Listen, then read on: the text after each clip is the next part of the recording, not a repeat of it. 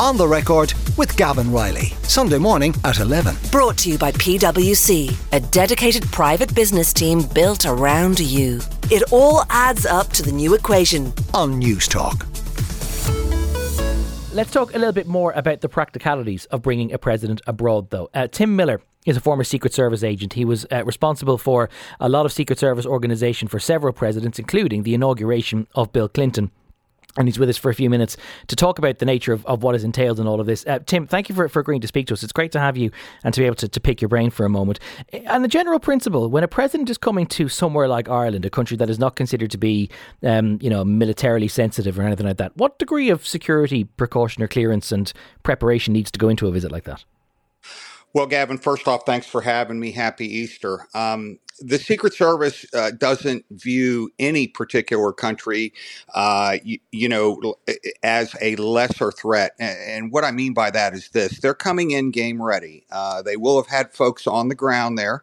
Um, advancing sites, making sure that they're working hand in hand with Irish officials, both on the intelligence side and on the law enforcement side. And remember, the Secret Service's mission is focused on protection, which means they're uh, preparing for it not to happen. They're they're not reactive in nature. They want to make sure that all the I's are are dotted and the T's are crossed. And um, so wherever they go, they're expecting the worst. That's the nature of the Secret Service. And fortunately for them, they're they're highly trained professionals, and for most events, uh, they go off without a hitch. Um, just to, to go back one second, and maybe this is a, a broader question that I perhaps should have started with.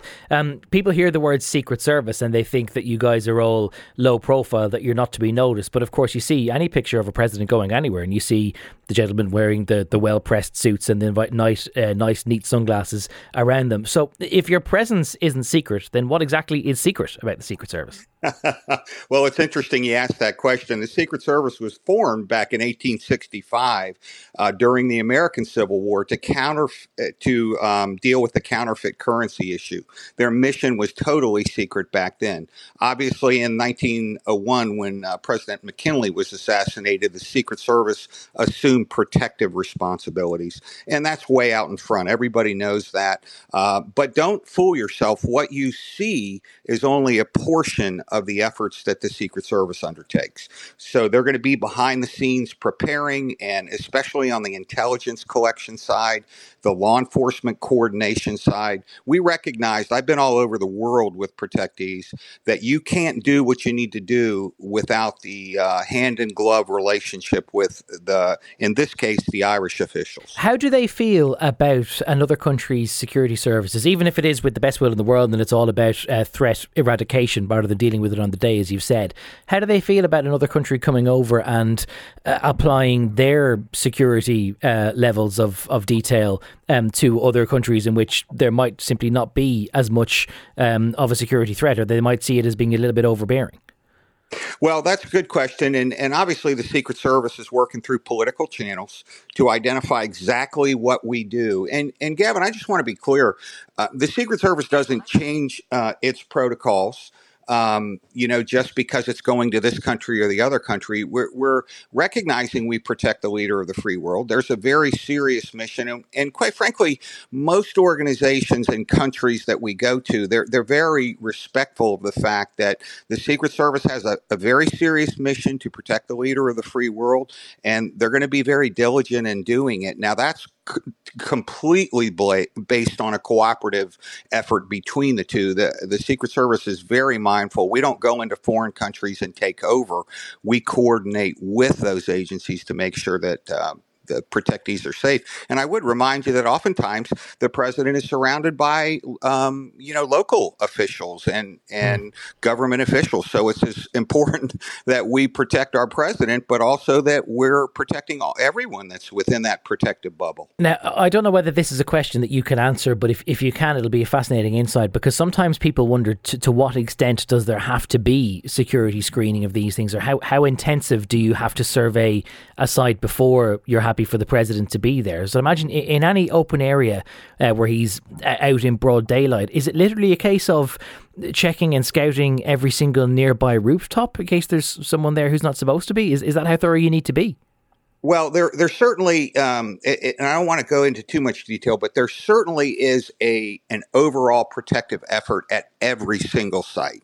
Obviously, in 1963, we lost a president, so we're very mindful of the high locations. We have counter efforts, uh, you know, that are directed towards that. But let me just say this, Gavan. You know, there's no such thing as perfect security, and uh, oftentimes staff or, or even protectees. I've been with presidents that we said, "Hey, we've got a screen crowd over here," and he went to the other crowd, and that's the nature of the work the Secret Service does. They try as best they can um, you know, to screen and protect. But obviously, um, and, and you can't do it in every case. And there's no such thing as perfect security. Yeah. D- d- would you and your colleagues be having private heart attacks if a president decides to go off script, if they decided they want to go on foot somewhere, or if or if a president or a vice president goes on walkabout and, and they're meeting members of the public up close? Does that just make you nervous? that the level oh, of threat that there goodness. could be.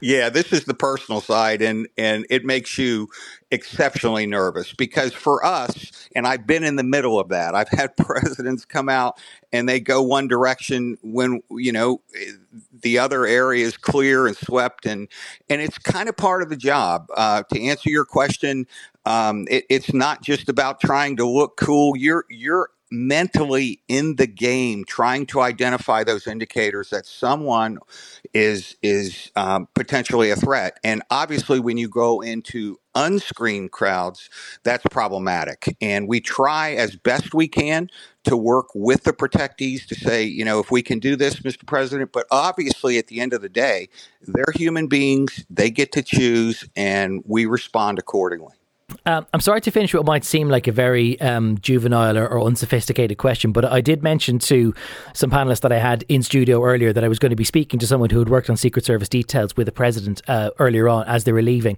And the question that they all came back with is when you're talking into your sleeve, is there actually a microphone tucked into your, your sleeve cuff? Or, or, like, is, is it standard part of Secret Service uniform, I guess, that you do have a communications ability and a microphone tucked inside your sleeve? Yeah, you you always have communication ability, and and those communication abilities are getting more sophisticated as technology uh, continues to develop. And um, no, normally, when you watch a detail, you'll you'll see agents communicating both verbally and you know into the radio.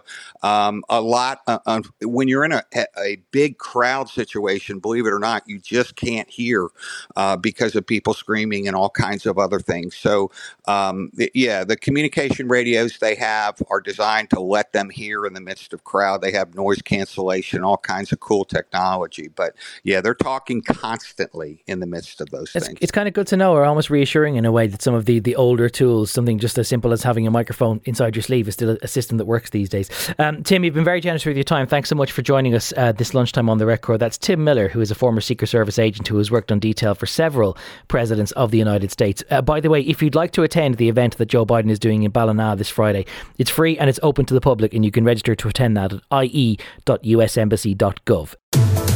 On the record with Gavan Reilly, Sunday morning at 11. Brought to you by PwC, a dedicated private business team built around you. It all adds up to the new equation on Newstalk.